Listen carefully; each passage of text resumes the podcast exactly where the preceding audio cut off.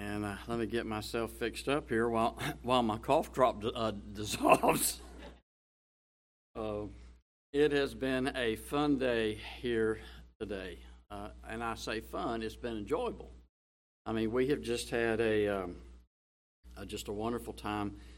A good lunch today, and um, I've, I've even enjoyed the cringes on people's faces when I've told when I told them what I had for lunch today. Yeah, I see you back there. How many of how many of you like liver and onions? Oh, listen.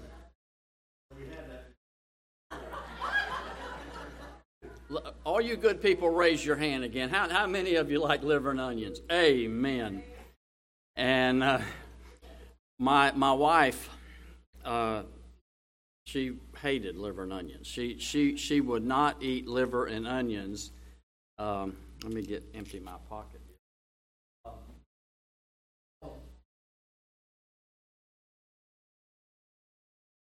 Met my mother, and uh, and uh, had my mom's liver and onions. And uh, she doesn't like them everywhere, but she loved my mom's liver and onions. And uh, I'm looking for Brother Holloway or one. Oh, oh back here. Uh, what's the name of that place again? Frank and Linda's. Uh, they can pay me later for the advertisement, but but uh, they have really good liver and onions. And so, um, anyway, a lot that and it has just been a, a great day. Uh, Patty and I love coming here, and uh, we uh, we have known uh, brother um, Joe and Wendy uh, for many years. Um, when he was pastoring, when he was a student, when they were students at the college, and then um, when um, he was pastoring down in um, Palatka, I believe, and and then been able to connect with them still while while they were up up here since they've been up here, and um, Patty and Wendy actually work together at uh, the same facility.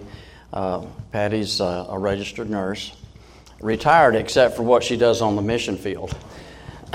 but um, am I loud? Seems, seems like I'm really. Can we just turn me down just a little bit? Uh, I see some of you saying he's too loud. but um, but anyway, we, we love this church.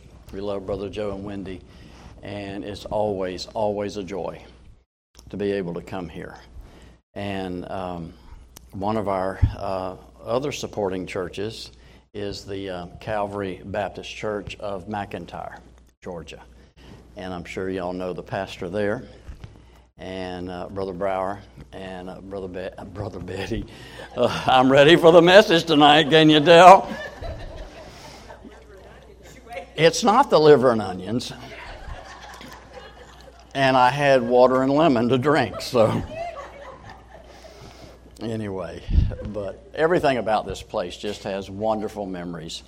And I was, I was just uh, speaking to someone in the hall, in the, I'm not sure I need to preach tonight, in the aisle there a while ago, uh, and said that she has prayed for Emma Jane ever since she was born.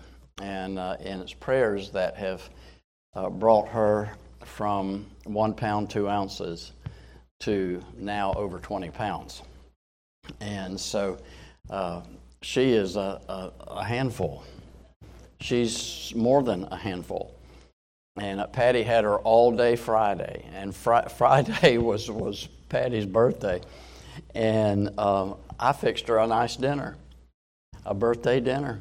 She comes home from keeping Emma, and she says, "I can't help it. I've got to go to bed." she went to bed on her birthday, and I ate both the steaks. So I didn't. I didn't. Anyway. Well, let me stop all the foolishness now. And again, thank you for everything today. You, you, you folks are, are truly a blessing. Um, have you turn to the, excuse me, the book of James. James tonight. For those of you that don't like liver and onions, that's towards the end of the Old Testament. A New Testament. Oh, Lord help. Uh, mercy. James chapter 1, and uh, beginning in verse 1, and we'll read four verses here. James, a servant of God and of the Lord Jesus Christ, to the twelve tribes which are scattered abroad, greeting. And a little bit more is said about those 12 tribes over in Acts chapter 8. You don't have to turn there, but in Acts chapter 8, um, Stephen had just been martyred in chapter 7. And chapter 8 begins with Paul giving his consent uh, to the stoning of, of Stephen. Of course, at that time, Paul was Saul. And it says that Saul was consenting unto his death. That's the death of Stephen. And at that time, there was a great persecution against the church, which was at Jerusalem and they were all scattered abroad throughout the regions of Judea and Samaria, uh, except the apostles. And devout men carried Stephen to his burial and made great lamentation over him. As for Saul, he made havoc of the church, entering into every house and hailing men and women, uh, committed them to prison. Therefore, they that were scattered abroad went everywhere preaching the word. And that's where we pick up here in James chapter 1. James, a servant of God and of the Lord Jesus Christ, to the twelve tribes which are scattered abroad, greeting. My brethren, count it all joy when you fall into divers temptations, knowing this, that the trying of your faith worketh patience. But let patience have her perfect work that ye may be perfect and entire, wanting nothing. Our Father, again, we are so thankful for the good day we've had today. Uh, Father, thank you for uh, the good group that has come out tonight and the fellowship now that we can have together uh, in your word and with each other. So, Father, tonight I pray that you would bless everything about this service. I pray that you would please uh, help me as I handle your word tonight. Give me wisdom. Give me the right words to say. And Father, may you be uplifted and glorified. May your people be edified. And we'll thank you for it. In Jesus' name, amen. Start off with something really spiritual, okay? I mean, really deep. How many of you like Krispy Kreme donuts? Well, I definitely have more hands than liver and onions. But when you when when you go by one, is there one nearby? Less than ten minutes from our house in Jacksonville. That is not a good thing. People will line up for hours sometime to get their sweet delights there at Krispy Kreme. And uh, can I just uh, share with you uh, the process that those little blessings go through? Uh, first, the little balls of dough are shot through with a piercing blast of air, creating a hole.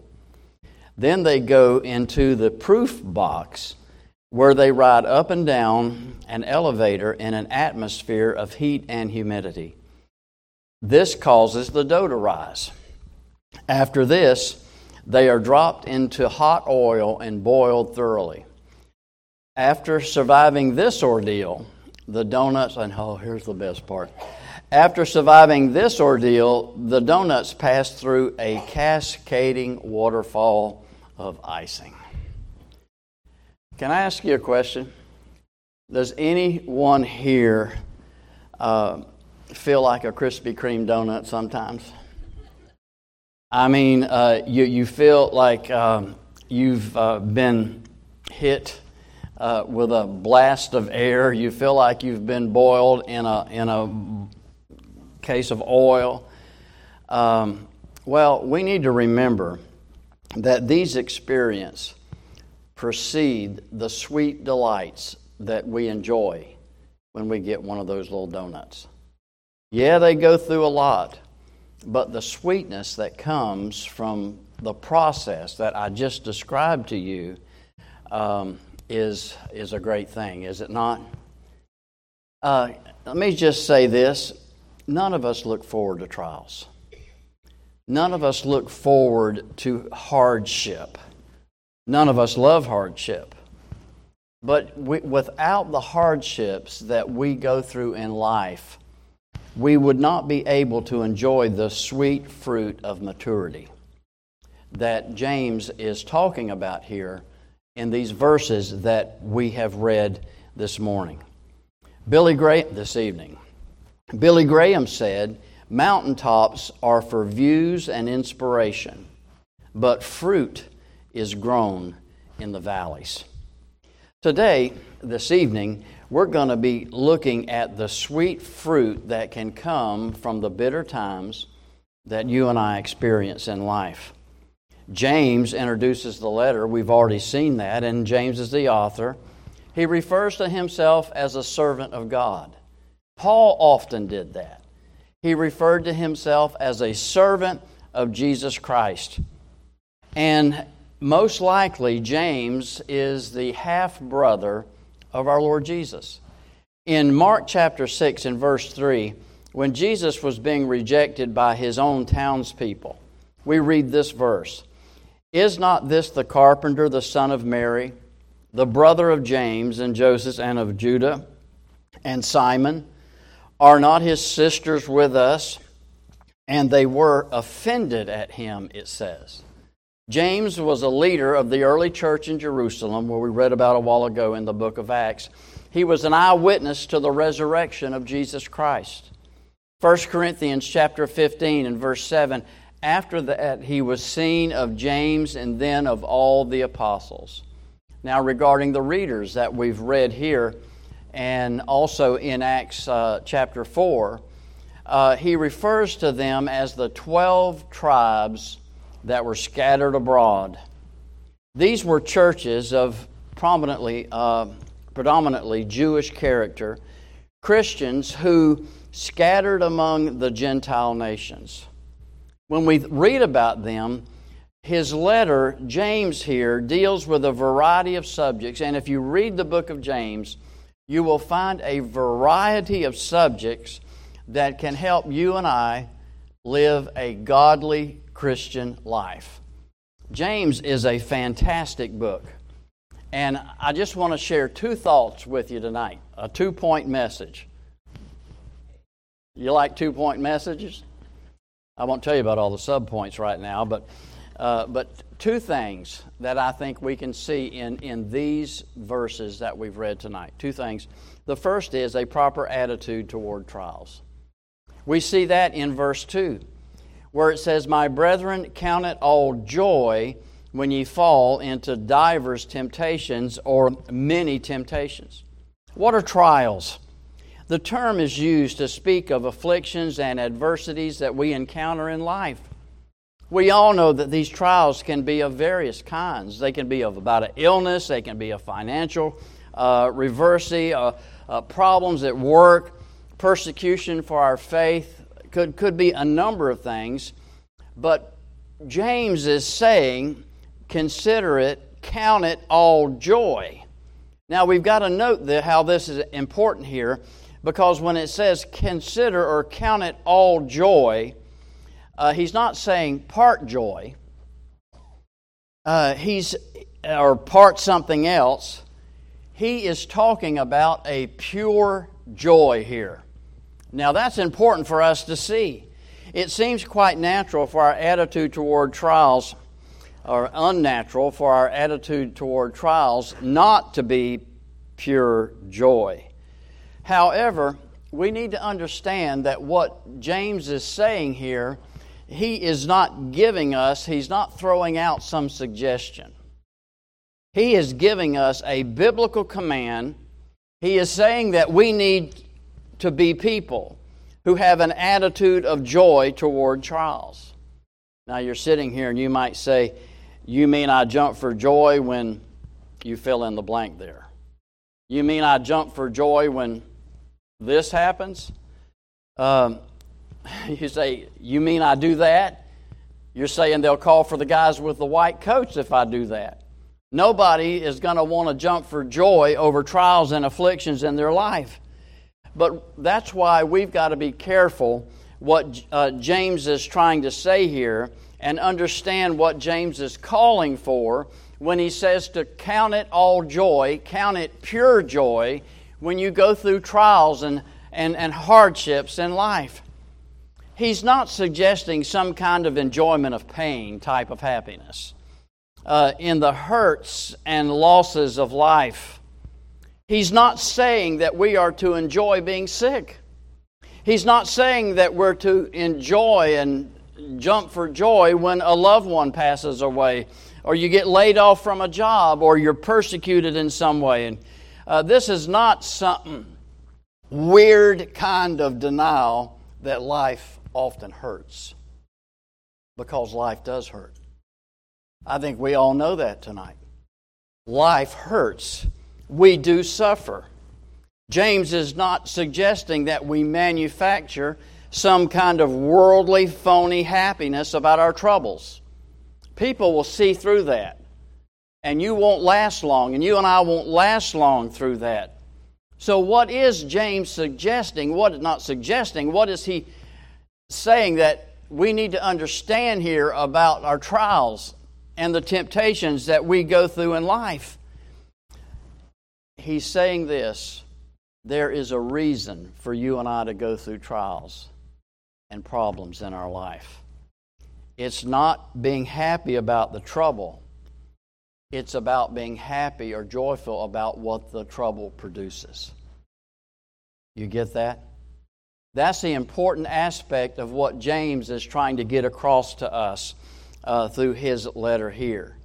It's enjoying, here the donuts are again it's enjoying the sweet fruit produced only by bitter, difficult times.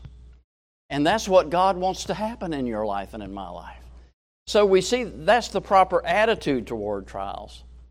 But my second point is this the powerful outcome of our trials. And James shows us that as well in, in verses 3 and 4.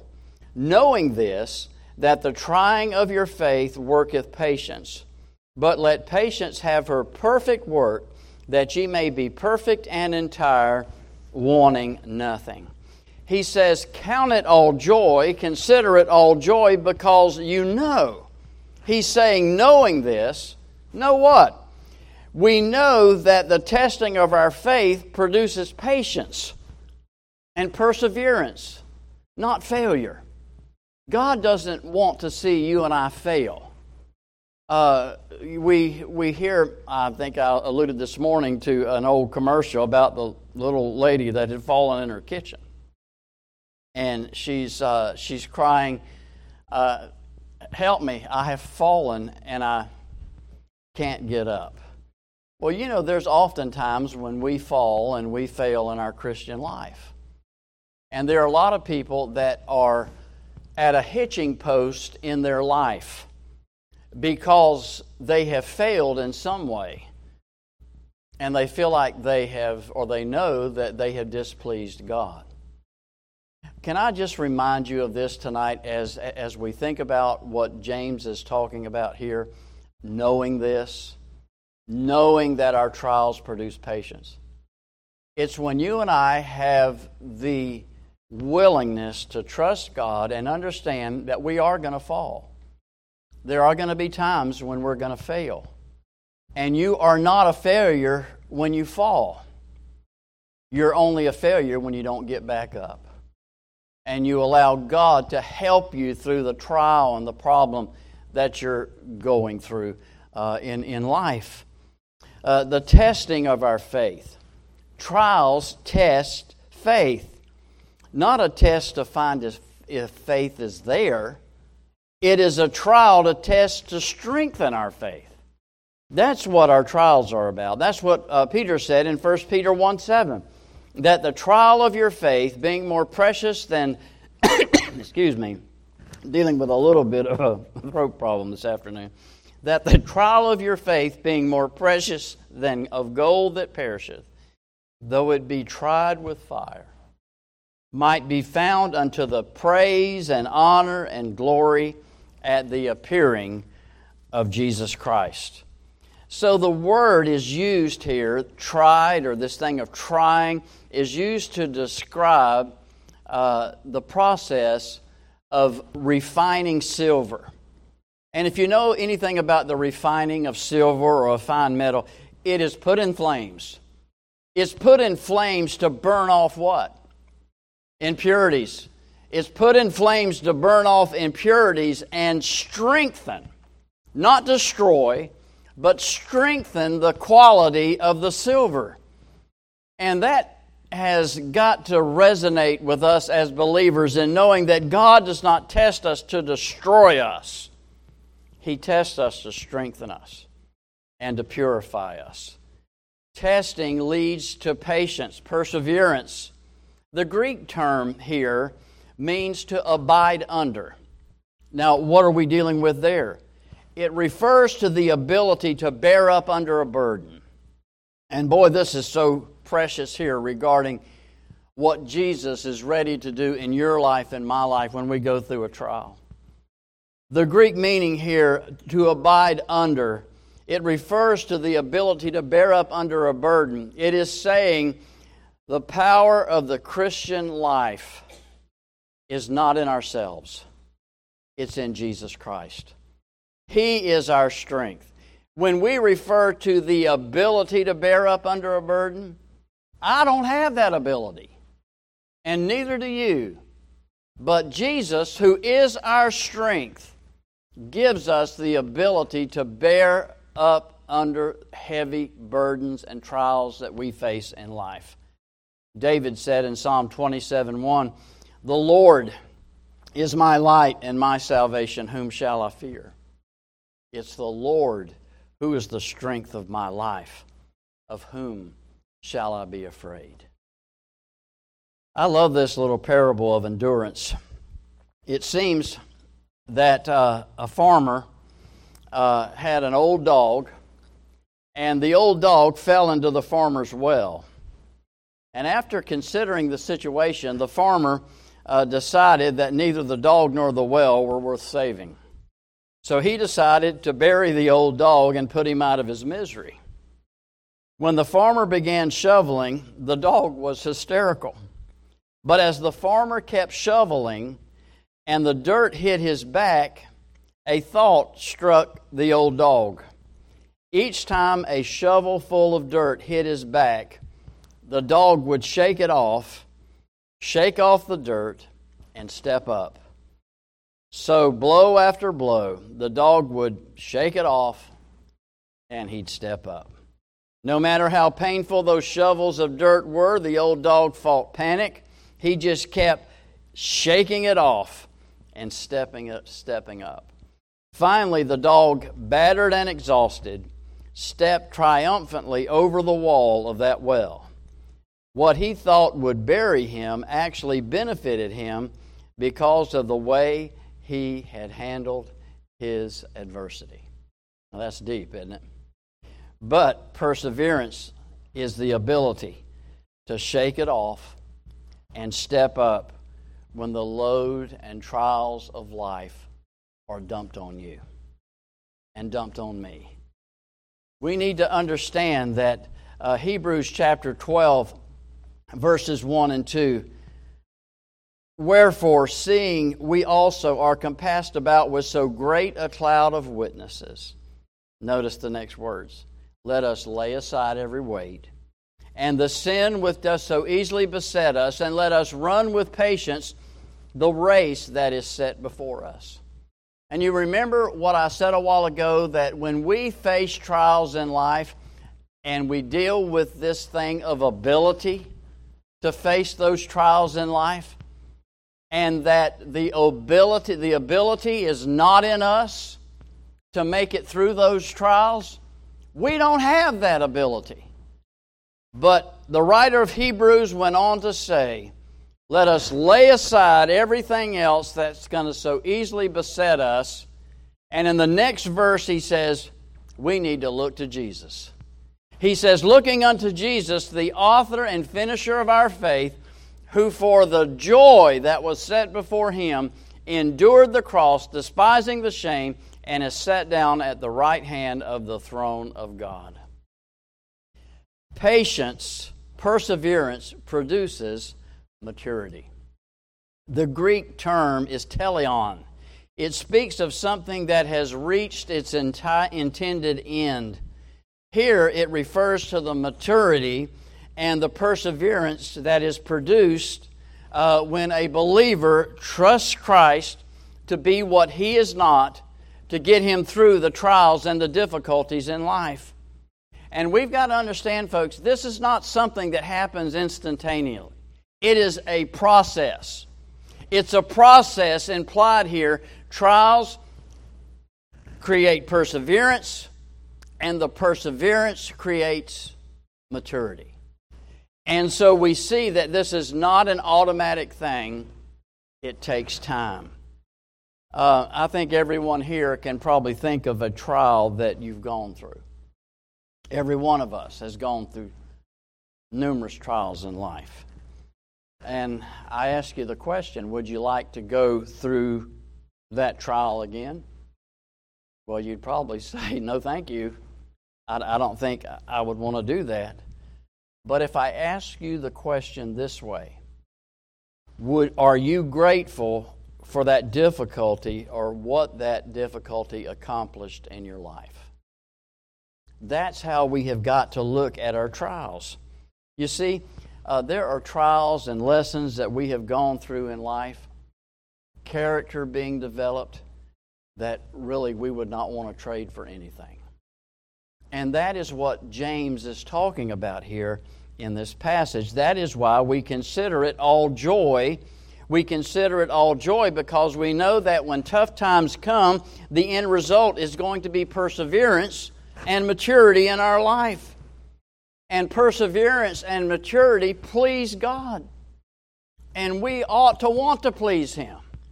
To please Him in every way that we possibly can. You know, there are essential traits for the Christian life. And the only way to get them, oftentimes, is through hard trials, going through difficult times in life. The mature Christian life is the sweet fruit of rough times, of bitter times. Um, I read the story uh, of John Eldredge, who tells the story of a Scottish discus thrower from the 19th century. He lived days before professional trainers and developed his skills alone in the Highlands. He made his own discus from the description he read in a book.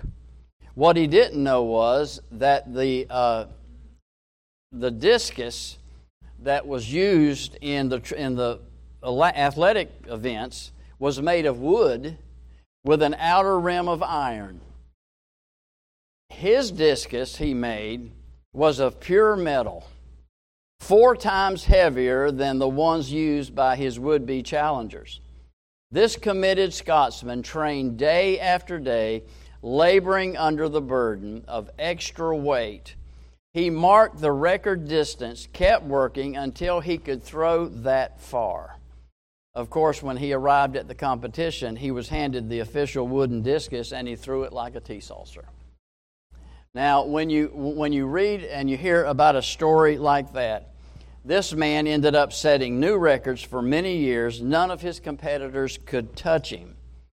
As Eldredge, the writer, reflected on this story, he said, So that's how you do it. You train under a great burden. And you know that's how God works in our lives, is it not? We train under a great burden. It hurts, doesn't it? It hurts. At times it's unpleasant. Sometimes we despair, sometimes we cry, sometimes we're angry at that burden. But, folks, what we've got to take to heart tonight is that we must always have that deep sense of joy that James is talking about here in, in this passage. Because of what? Because the burden is producing patience, it's producing perseverance. And perseverance is producing maturity in the life of the believer. None of these virtues, so prized by God, would ever be ours without the burden, would ever be ours without the trial that we have to go through in life. That's why Paul that's why James says, count it all joy. So I'm sure with a crowd this size tonight, there are people with some real burdens. And if, if, if you don't remember anything else that I've said out of this passage tonight, and it's it's been a uh, kind of rough at times. I don't feel like I'm all there this evening. If there's nothing you take, nothing else you take with you tonight from this message out of James 1 1 through 4, can it be just the story of that old dog? And when the trials of life throw shovel after shovel load of dirt on you, with God's help, God help us to shake it off and to step up with the strength that He only can give us. And we, in turn, have opportunity to be a testimony for Him before a world that needs to see how we count our trials with all joy. Our Father, thank you. Thank you for loving us. Thank you for the promises of your word. And Father, even though it's hard to say, even hard to preach at times, it's certainly hard to live at times. Father, help us to count it all joy when we face trials. Help us to remember the old farmer's dog, that when life heaps shovel load after shovel load of trial and problems on us, with your strength, help us as we look to Jesus, the author and finisher of our faith. As we look to him, may we shake it off and step up for your glory and enjoy the sweetness that bitterness can bring in our life. And Father, we'll thank you. In Jesus' name I pray. Amen. Amen. It's been a joy to be here with you tonight. Uh, we are so thankful for every opportunity that God gives us to come to, to Rincon. And uh, I pray that by our being here today, that that uh, God has uh, done something in your life tonight. He has sure blessed us. Anything else you wanted to say this evening? Um, all good. So it's a joy to be here. And God bless all of you that are involved and are going to the wilds. I love camps. Don't like them like I used to, but uh, I love camps and uh, and certainly the Wilds is a fantastic camp uh, to uh, to go to. I actually had um, um, Geritol flashback here. Um, uh, Ken Hay, uh, founder of the Wilds, I, I, had him as a professor in college, and uh, that goes back a few years. Uh, but God bless you all, and God bless those young people going to camp. And uh, God bless all you that like liver and onions.